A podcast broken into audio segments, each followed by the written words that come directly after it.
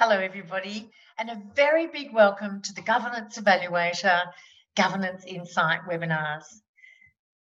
We welcome you today, and we are absolutely delighted to have Claire Braund, the co-founder and CEO of Women on Boards. Claire's going to talk to us today about an incredibly important subject for all boards and their agendas right now, and that's gender equity and social inclusion. Claire, we all live in a time when we genuinely would love to have a safe and equal society. And that means that we believe everybody should have equal access to power, resources, and opportunities, and all treat each other with dignity, respect, and fairness. And that's really a basic human right. And we all know that if we actually do that as a society, we'll have a better economy, a better society, and I believe we'll actually be a hell of a lot healthier. So, a very big welcome to you today, and thank you so much for coming to share with us your presentation. Thank you. Thanks very much, Fee. And uh, yes, you are right. Uh, a utopian world, particularly on the back of what's been happening in South Africa. And I think, if anything, COVID has shown us what unequal access to resources, in fact, really does. And we've always known it uh, for people in developing nations in terms of access, in, in their case, to the critical vaccine. But here, one of the areas that WOB is particularly focused on is the issue of affordable housing. And we are really facing a crisis in Australia in relation to affordable housing and people being able to simply put a roof over their head. Again, a fundamental human right. I know many people on this call are from the non-profit sector, and the non-profit sector is in fact doing most of the heavy lifting when it comes to the provision of um, affordable housing, emergency housing, crisis accommodation. A bit about me. I co-founded Women on Boards back in 2006 with Ruth Medd in Australia, and then co-founded it again in the UK in 2012.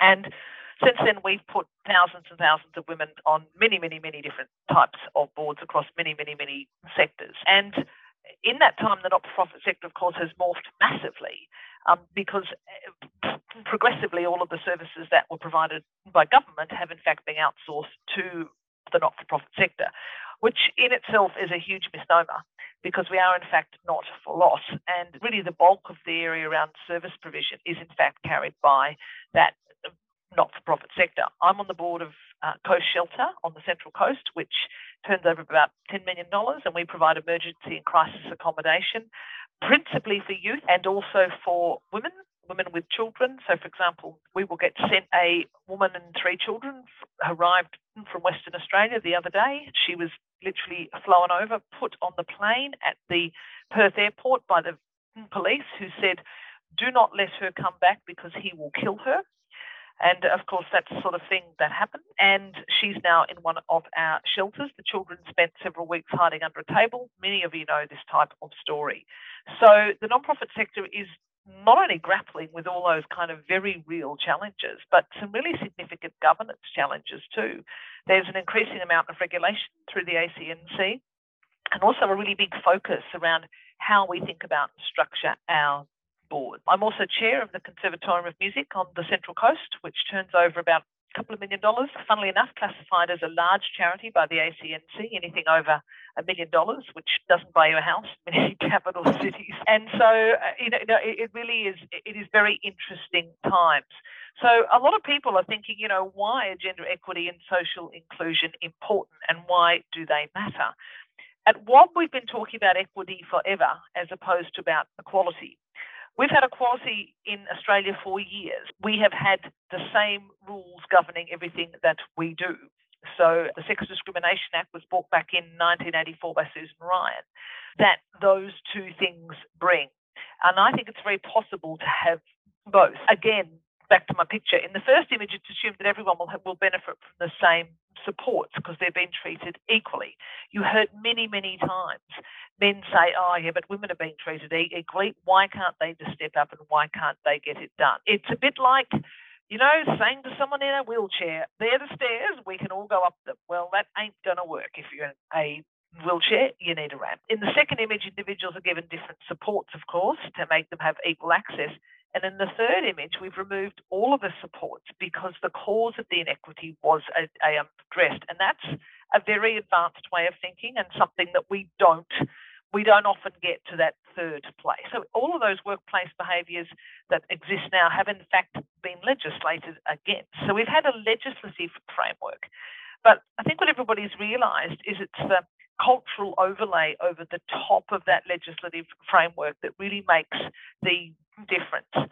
And equality, of course, hasn't necessarily served women well. This is just one of those really classic pictures that shows you the difference between equality and equity. Tall person on the left, um, given the same size box as the short person on the right, neither of them can see over the fence. Sometimes you have to give people access to more. And so when it came to women on boards, for example, women needed, I suppose, a bigger leg up when you look at this kind of diagram than the men did at the time that we started because there were so few women sitting on boards. So that's equality, that's equity. To just kind of spell it out, quality is sameness, equity is fairness. And Fee spoke when she opened about fairness. Sameness is about giving everybody the same thing.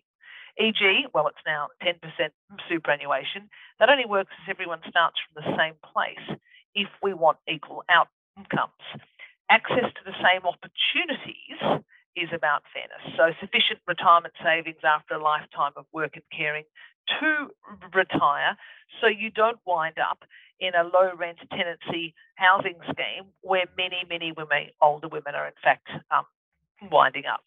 So, equity is a framework that enables us to have equal outcomes for people. And lots of people reject that because they say, where's the place then for personal in, initiative? Where's the kind of liberalism within that? And, and I think in Australia we struggle with the tension, the systemic barriers to things. Social inclusion is different. Now, many boards wrap them up as the same thing.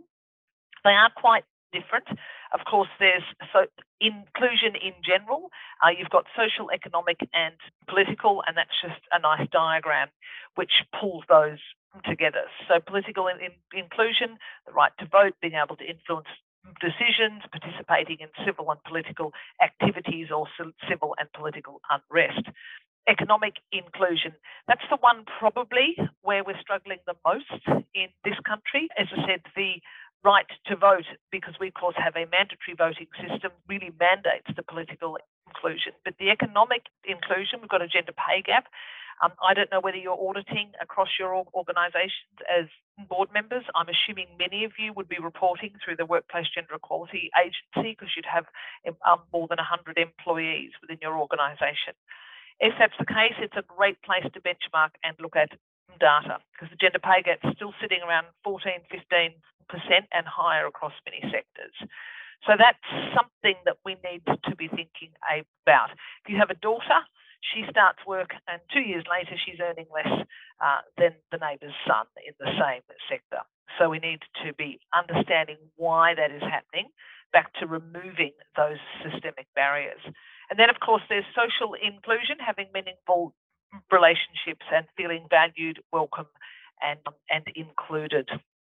And this was a nice report, which I've included the a link from um, that Deloitte did in 2019, and it defined them and it said, while diversity and inclusion may be inextricably linked, they're not one and the same. Diversity refers to the presence of people who, as a group, have a wide range of characteristics, seen and unseen. So that includes gender, race, ethnicity, status across life, geography, disability, all of those things. And inclusion refers to the practice of making members feel welcomed and giving them an equal opportunity to connect, belong, and grow. Many organisations are open to diversity, but they fail on the inclusion bit. So, all, so many boards open themselves up and said, "Okay, we'll get more women on the board, we'll get more young people, we'll get more geographically diverse people," but then they actually didn't include them.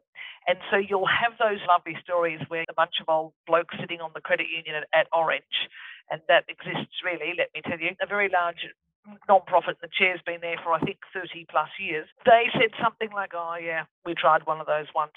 It just didn't work out. So they did the first bit, but they missed the second bit. Okay. And the main difference, which I think is a really nice way to think about it, is that diversity is a state of being and not something that is governed, while inclusion is a set of behaviours that can be governed and can't be changed. Why does D&I matter at, at on board level? The board sets the example from the top. The buck stops with the board. You all know this your behaviours on show, your culture is on, on show. If you're a, a board of bickering, fighting, non inclusive, homogenic people, that is in fact how your organisation will look. You cannot be what you cannot see when you're looking up from the bottom.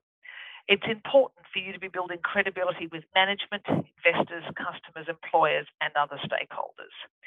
Teams and organisations, there's loads of, of um, research perform better. They're harder to manage, but they perform better when they're both diverse and inclusive and of course, it adds long term stakeholder and shareholder value. And on the right, I've just uh, included a member of one of our WAB cultural diversity committees. Sorry, it's a bit of a fuzzy picture.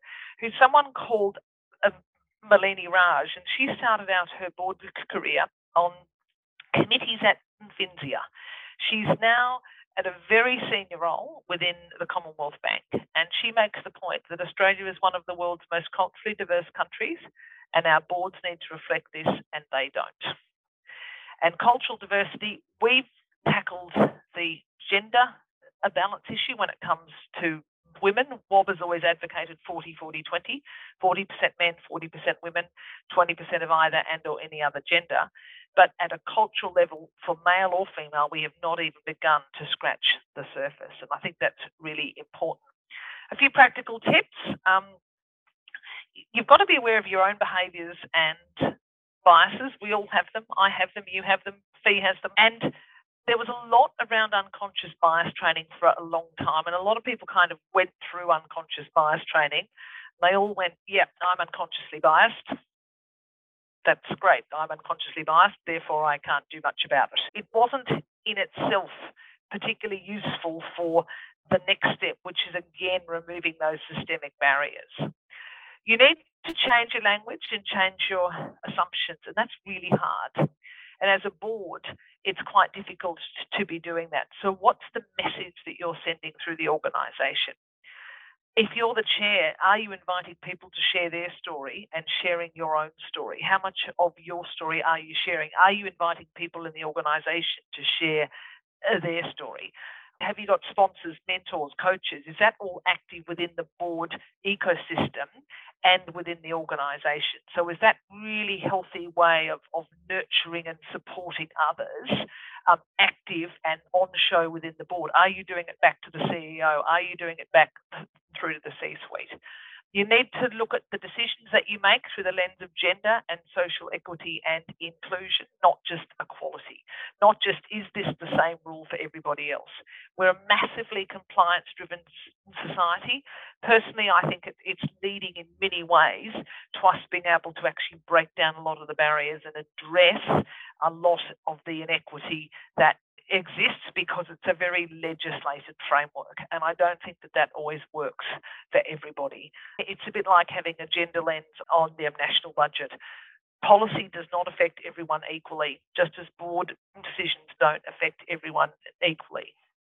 I'm sure you've all got a good process for board and director selection, uh, where gender is actually included as a skill and an experience. Many people actually say, oh, you can't do that. It's the best person for the job, the dear old merit argument. If there was true merit in the political selection process, do you think we'd have a front bench that is mostly male? I don't think so. So we actually need to have gender to be included. If you lack women on the board, if you lack people who represent a certain group, if you're, for example, an organisation that provides social housing to in the in, in Indigenous um, people, then you need to be saying, okay, who do we have on these boards that understand, who has lived experience, but actually has the capacity to actually do this? Can we do things like, for example, set up advisory groups to advise the boards? How are we structuring our advisory groups to pick up those additional sort of skill sets and experiences that we are, in fact, really, really missing. And careful of your language and hiring practices because language can really put people off as well. This is a a picture that I said, a couple of the other things that um, you could do. You turn off the spotlight and you turn on the floodlight. And Arni Hole, who brought in quota law in Norway, when she spoke at our conference in Australia in 2009, she said, what Norway did when it implemented the quota system is it turned off the spotlight and it turned on the floodlight. And all of a sudden, you could say all those women in this instance who could lay equal claim to a role, who were all sitting on the edge of that circle, all of a sudden you could see them. Because there are many, many people out there who lay equal claim to a um, role. Support the new board member who may be of a different gender or culturally diverse or even better still, get two of them because then they can really kick some butt. And it makes a really big point. Years ago, McKinsey and Co. wrote an article it talked the magic of the number three, saying you actually need three of a type, culture, person, gender in in in that instance to be able to make it not an issue, to be able to make it a playing field where everybody could have a turn and where they weren't going to be savaged. And so I think that that's really one of the critical things that I have noticed. What was the um, name of the lady in Norway? I'll tell you. Her name was Arni Hole. And uh, interesting story. I actually did my Churchill Fellowship in in, in um, Norway, and I met the chairs of all of the major companies. And Svein Rennemo, who in fact is it was the chair of Statoil, which was the world's 43rd largest company. Well, the chairs of major Norwegian companies or major global companies, you know, he was at a serviced office because one, they did not believe that an independent board should have its offices within the organisation. Wandered downstairs, opened the door to me, took me upstairs, made me a, I don't know, fish paste sandwich of some sort and a cup of tea, and it was a very different experience when I went and met the chair of um, the Royal Bank of Scotland, which was seven ante rooms, four secretaries, and carpet got ever, ever, ever plusher. And it was a really different way of thinking. And the other interesting thing about the Norwegians is that their nominations committees for their listed companies don't come from the companies. So they actually have to have all of the members of the nominations committee from outside the organisation, which brings me to another point co opt people, co opt expertise to help. So, for example, if you've got a nominations committee to recruit a couple of directors, go and get a high flying HR person and say, look, can we just pop you on this committee for two or three months because they'd be delighted to help. And you've suddenly brought in all this skill and all this expertise, and you can do that. If you set up a really quality committee structure, you can co opt that expertise externally to, to help you out. So I really think that that's been something to think about because it quite often non-profit boards get overfaced and they think, oh my gosh, I can't have a governance committee, a nominations committee, and I can't have all these things. Some of them you can just pop up and down, and some of them you can just get people in. And for many younger people, the opportunity to serve in an advisory capacity or on a committee or to do it for six months is something that they would really welcome. And so you can harvest a lot of that diversity and expertise that you don't have on the board and you mightn't have room for, you can actually get that by setting up really quality at, at advisory committees. The only proviso is give them really good terms of reference and set them up in quite a structured way. That's my only advice when it comes to those. Any questions? I'm very happy to Yes, Claire. Um, so there has been some questions, and one of the really, really good question, and this is about how do you get the diverse voices heard at the board? So you know how in a lot of our work we're all about like in aged care, you need to hear the voice of the consumer yep. at the table. But this is about the diverse voices within the community. And some of our minority groups, and we've seen this in the rollout of COVID, they they're quiet, they they don't speak, or we don't speak their language. Have you got any tips for how we actually get those voices uh, how do we get them to speak up? And better still, how do we get the board to listen? Okay. Are they board members or are they ad, ad advisory members? I think we're talking about actually getting the voice of the community we represent. So, for example, if you're sitting on a community health board, one of the most important things is not just to ha necessarily have one of the minority groups represented at the boardroom table, but their voice represented at the boardroom table. So it's about how what are some of the strategies for getting those voices to the table or getting minority groups to actually speak up? I think, as I said, I think one of the best ways is the board has to know what it doesn't know and own what it doesn't know. And if the voice of, for example, a minority group because they've got a particular health issue is one of those things, then it's I can see why it's difficult because you can't ask people to do a presentation to the mm. board or they'd fall over with fear. So how do you actually do that? I still think the advisory committee approach or take the board out to that uh, community or take two or three members of the board out to that community. It's a bit like when you do a cultural immersion, sometimes when you do walking on Aboriginal land, when you do that for a half day. We're about to do that, in fact, with our Coast Shelter Board when we've got our new board members on. We're actually going to use that as a building and knowing exercise for each other, but we're actually going to use it as an opportunity to walk on and understand Aboriginal land from an Aboriginal perspective. So we're actually going to do that as a board exercise, put us in the hands of those people and let them walk us through. The other thing is, is when you're recruiting board members, I think it was on the last webinar that we were on, somebody said that we're now going back to saying we need people who understand the issues and the community. So we actually need experienced district health nurses. We need a couple of those voices on a board because they will have the stories and the experiences that others don't have. And then they will be a link back through to that community and be an enabler for that community. So I think when we recruit, when you're recruiting for board members, people really need also to have deep understanding of the topic area, particularly when it's around complex and difficult issues like health, homelessness, all of those sort of social and impact things. It's all very well to have high flyers on who can raise funds, but you need to know what your purpose is and what you're raising funds for. exactly. And Claire, there's a couple more. If we continue on that three round skills matrix, another really good question. And I, and I think this is really important, and we can both tackle this question. So, how do you actually include diversity and gender in a board skills matrix? What are the questions you are allowed to ask people, and, and how do we cover that? Um, okay, we've just done a survey on cultural diversity, and in fact, we were divided. Uh, we were guided by oh, what's called? Uh, diversity. It's not called Diversity uh, Australia. I'm just trying to think of what the of, of what the organisation is called. I'll think of it in half a second.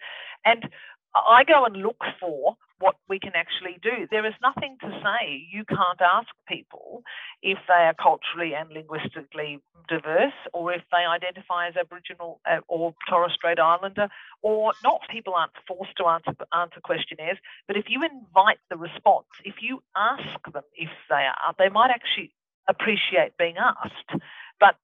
You can also, many of our board ads say that they are looking for, particularly on, on government boards, we're looking for somebody with cultural and linguistic diversity, or we're looking for a representative of the Aboriginal community, or we're looking for someone from remote and regional uh, uh, areas. So you can actually specify that. There's nothing wrong with with with specifying that. Don't be afraid about it because if you're including it in your board skills matrix, if if that is part of the community that you're serving, then that really goes to say that you actually need people with topic area experience in the sector that you are in. There are very few people without oil and gas experience serving on oil and gas boards, and that's fine. Right. So why is it not fine for you to be saying I need someone who is of Aboriginal um, origin or, or who is an Aboriginal person who has had experience in the, I don't know, health, education, blah, blah, blah areas. There's nothing wrong with actually doing that. The best arguments against the whole sort of merit thing, look, uh, that was done so long ago. It's very scary, that one, that it still actually comes up. You can't get the best person for the job if you just keep tapping people on the shoulder that you know, because you don't know who you don't know. And that's always a huge argument. People say, oh, the best people will apply for the job. Well, when you do a breakdown and you look at who applies for jobs, and you can say, why in a health board did we suddenly get 500 applications from men and 40 from um, females? That makes no sense because if we look at the ABS data, we know that the sector is in fact female dominated from nearly all aspects except in, in some instances clinicians point of, of, of view. So you've got to break it down, you've got to use the data and the, the reality is is that merit is in the eye of the beholder does an accountant bring more merit than a lawyer? Does brings more merit than a nurse? Brings more merit than a doctor? Brings more merit than a psychologist? I can't answer that. So you've got to actually structure your selection and you've got to structure your nominations processes so that you're very careful and you're asking quite often for transferable skills, not for specific skill sets, because that will really help you too. Google, you know, merit, Google Catherine Fox, she's got wonderful um, arguments against the whole kind of merit thing. Um, you hear it less and less now, which is really, really helpful. Yes, working in the health sector, our staff are overwhelmingly female and our board is overwhelmingly female. How do you assess gender equity? It's a bit like Netball Australia. They need a few men. okay, so it might be that you're thinking about that saying, why are the staff overwhelmingly female? And if the board has a majority of female members, are you looking at your customer base? So your staff are overwhelmingly female, but are your customers overwhelmingly female, or are your customers male and female and young and old? Do they belong to a particular cultural group? Are you working in a particular sector of the of the community? Because if that's the case, that's a really strong argument to be saying, well, in fact, we're not representative at the board level of our stakeholders and our customers. For example, we might have a major government customer. Do we have people with good government and policy experience. So that's how I would be thinking about. Kelvin's asked, how many governance boards are using advisory boards to solve specific issues? Say, for example, customer experience. Many. I'd have a, a lot of women who are caring for consumers of aged care or have um, experience. Yes, advisory boards it's not an advisory board, it's an advisory body. An, advisory board is not a governance board. You've got to be really careful.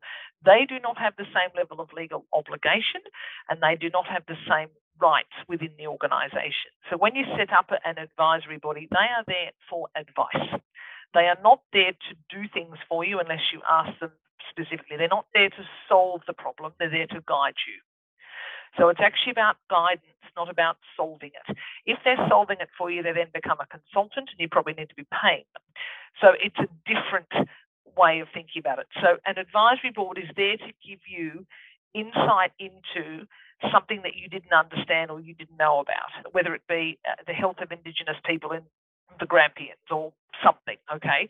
So you need to think about what it is that you want the advisory board to do, and you need to be very specific about the terms of reference.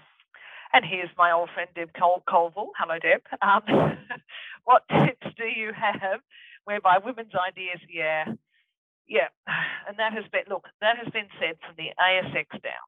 I know women on major ASX boards who still say, yep. And until Fred said it, it wasn't, you know, it wasn't even going to be my idea you've got a caucus. You've got a caucus, and yes, even people like Julie Bishop. I mean, and we all just go, oh my gosh, you know, the woman is amazing and absolutely terrifying. So I think you have to caucus. I think you have to pick your chair. And you have to have a good chair, and a chair has to understand and listen to all of the voices. A chair has to say less rather than say more. And you need to have got the ear of the chair and of the influential people on the board before the meeting. I know there's a lot of talk about, you know, you should talk about a lot of things outside the actual board meeting, but the reality is it happens. And a good chair would have nearly rung everybody on, on the organisation at some point on the board during or between the actual meeting cycle to have, okay, to have spoken. And so uh, I would do it that that way. It's really hard. If you've got a good colleague on the board who does have the ear, who'll then say, Deb, I know you've got a really good point to make about this. That's your moment. And you've got to be ready. You've got to be ready when the moment happens. But if you feel like you're beating away and beating away and then Fred suddenly says, "Oh, I think we should do a policy review," and everybody goes, "Oh, what an excellent idea." Um, I suspect you're you also need to get that minuted. You, you, need to start to get processes in place whereby you can your ideas are noted. And it is a difficult one, and lots of women struggle, but hopefully, some of those tips have been helpful. Any more, Fee? What are we up to? We've had a lot of questions. Yeah, it's really good. But that's because this is such an important topic. And and I honestly can tell you people are not quite clear about where to start. Yeah. Um, um, is it is difficult in regional areas? Yes, it is. And Zoom means, just as somebody also said, mm. regional and rural board members. We have been providing directors at a distance at WOB as an online program for well, well before COVID. It's probably eight, seven, eight years. I come from Ebor, which is I was born in Hay. I come from Ebor, which is halfway between Dorrigo and Armidale on the top of the lovely New England. And there should be no reason that rural and regional boards, if they post their vacancies more widely and say that X percentage of their meetings are via Zoom or via tech, cannot actually get board members. So, just as Clarice has said, why is it a challenge for boards to appoint mm. skilled and professionals residing in rural and regional areas? Leanne Haywood, who's just cracked her third ASX board, and she ran um, the manganese mine, I think it was, for Rio Tinto in Ulaanbaatar in outer Mongolia. She lived at Peak Hill, which is sort of west of Orange. It's the biggest FIFO role I have ever, ever, ever of. It's extraordinary. And so you can do it, but you have to be prepared to travel.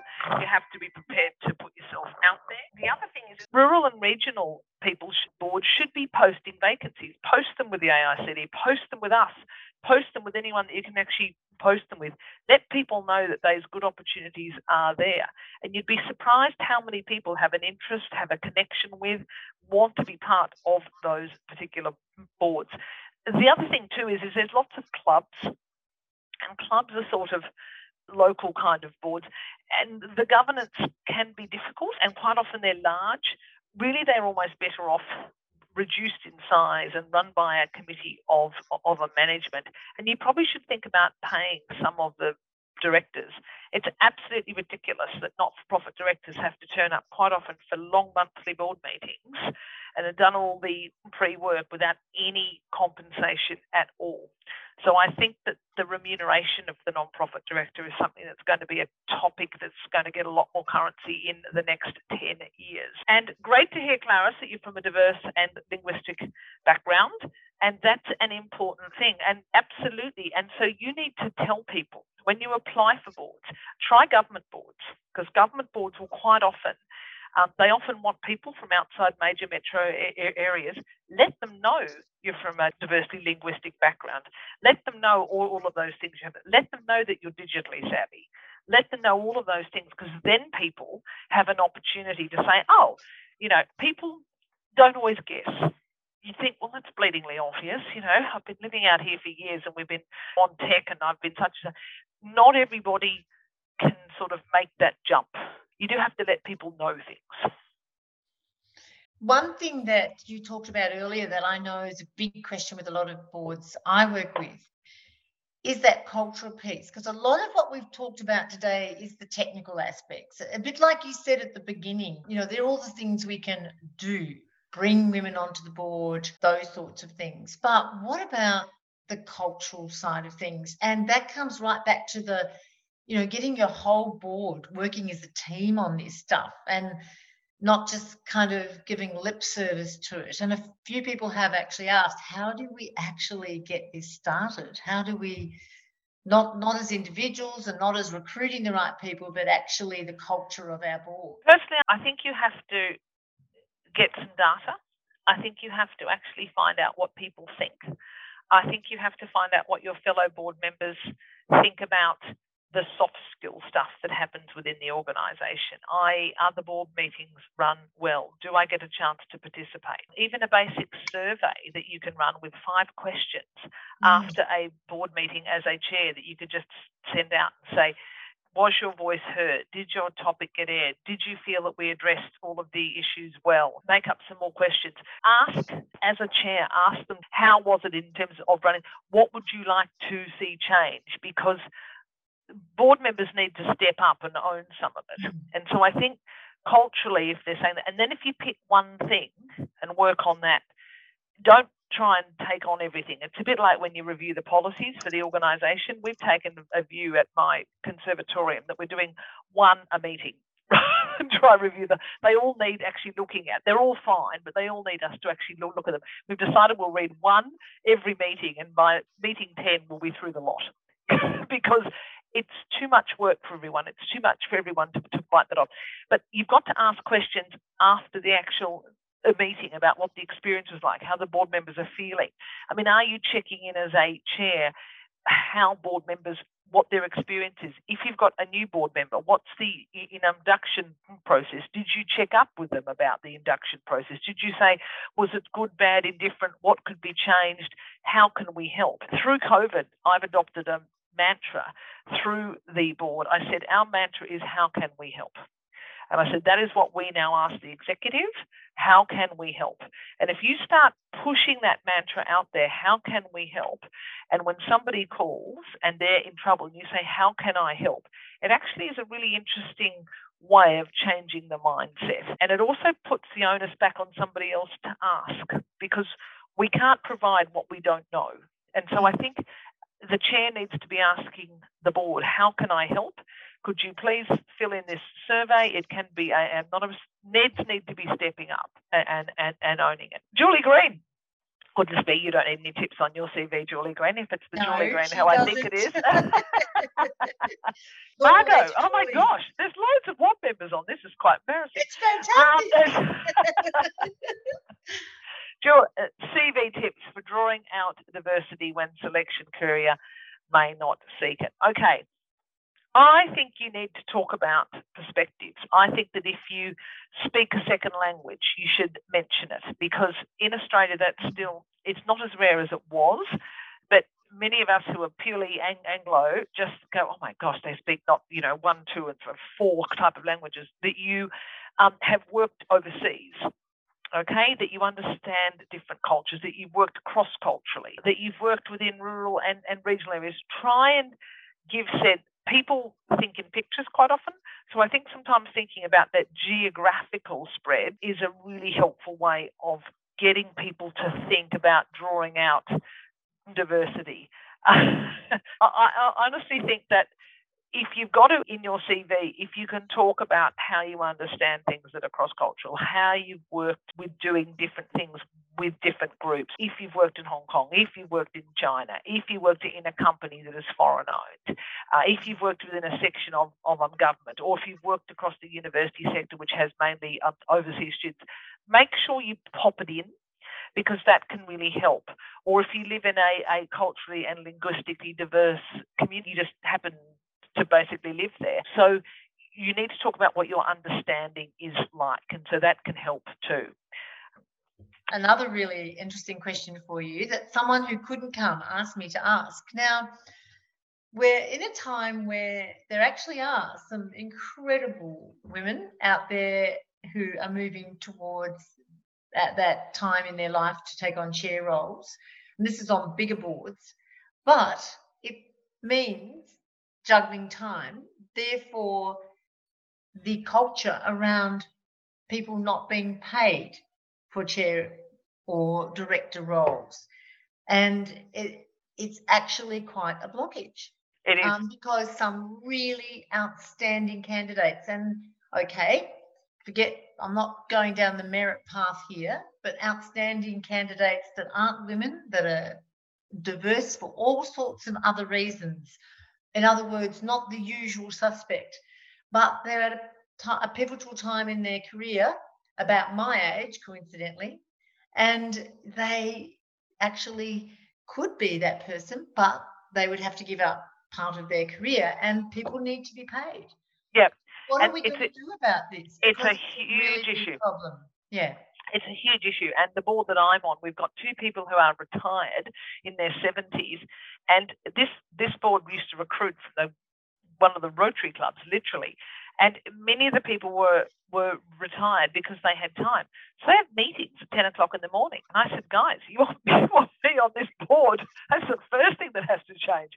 I said, because many of us can't actually do that. And so we are going to have to look at compensation, which means I think reducing the size of boards, um, mm. really big big boards. I mean, a really good size for boards probably nine's probably the largest. I would say seven is a really good number for your average board, um, and that will help. I think compensating people, compensating the chair in the first instance, because the chair will spend twice the amount of time as anyone else, and compensating the chair, particularly of things like the Audit and Risk Committee or the Audit and Finance Committee, because that's a really huge, huge job. I mean, there's major, major institutions that are turning over 100, 200 million. You really can't be a director on those without giving a good half day a week of your time minimum, and that's when things are going well. So, I mean, there's a number of you here who've served on some pretty interesting boards, including major sports boards. Now, the only gift you ever get is the occasional trip to the um, games, and that's about it. A lot of infighting, from what I can gather, from a whole lot of um, NSO boards, National Sporting um, Organisation boards. But you do that because you love the sport and you want to actually give back. But many of the pharmacy bodies and things, they pay a fortune. I, I heard one the other day, $720,000 for the chair for a representative pharmacy. Now, that is way over the top. The CPAs, they're all paid well in excess. They're paid more than your ASX. So, I mean, there's some big industry bodies where they're massively over overpaid, and yet you've got huge non non-profits providing major business, major services that aren't paying directors. I think the rule of thumb is if you turn over more than, let's say, a million dollars or $2 million, you've got X staff, and you provide um, a profit making service of some sort, whether it be uh, homeless accommodation or whether it be a hospital or an aged care facility, uh, you are going to have to pay directors because the risk is just way too big. Mm. And eh, you're going to lose getting directors. So if you want quality directors, now it may be that somebody from KPMG comes on and goes, look, I can't be paid because I'm a major corporate. But the other thing that you can also say that they will then give it back. But you can also say, well, why doesn't the corporate put it on its CSR, put it on its CSR policy, and basically say this is our corporate social responsibility. We've measured this. We've given Mary to the board of I don't know Guide Dogs Australia for a day a month, and we've put that on as a measurable input that we've contributed to this organisation. So you can actually do it that way sometimes too. That's so helpful. Such incredible tips, Claire. Really incredible tips. But before we sort of wind up our session today, have you got any tips yourself about any of these sort of things that summarize today's session up? I think you have to do what you love and you have mm. to do particularly if you're on a non-profit board, you can't do what you don't love. And I think you have to do not just what you love, but what really floats your boat and where you want to have impact and where you want to make a difference. And so I always judge everything by where I want to make a major difference, which is why the affordable housing thing is really my big interest area when it comes to board. Don't just say yes because someone asked you. Never just be flattered enough to say yes. A director on a non-profit and you're tempted to ask someone because they look really terrific, resist the urge and go through a process. You can always get yourself into a whole lot of hot water. So I think that there are a couple of, other things. And, I think the other thing I think we, we need to be doing about is boards are about giving back. Boards are about serving. You serve on a board. It is in fact about service. And while I think it's important that we start to compensate people for some of this service, that will never happen in its in entirety. And so I think cultivating a culture of service within organisations and across the board is something that's a really important value that we can add because without it, many of our communities, particularly of some of our marginal communities, are just not going to function. And I personally feel that we all have a responsibility to good things have happened to me in my life. I'm really very fortunate. And so I think I, I regard the way that I view boards as it's kind of my give back as much as anything. But uh, anyway, I hope that helps. And it's been a pleasure to join this group.